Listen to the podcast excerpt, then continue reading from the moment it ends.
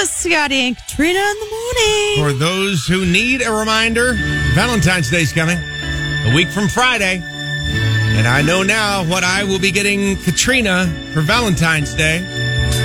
It's a new special edible arrangement.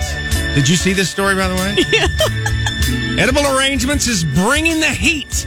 This Valentine's Day, they've released a brand new item, a limited edition arrangement featuring strawberries dipped in chocolate and sprinkled with ghost pepper flakes. Doesn't that sound delicious? Eh, Sort You're of. sitting there like, no. sort of. No, I, I. A flake makes me think that maybe I'll get a little heat, but that it won't ruin my day. Right. Well, uh, the, their website said something about um, if this is too hot for you, you think it's too hot for you, there's um, basically chili flake dipped Okay, chocolate. I'm sure I would be more down with that than the ghost pepper flake. I'm but- so interested to try these. Like, I want to go out and buy myself a box. right.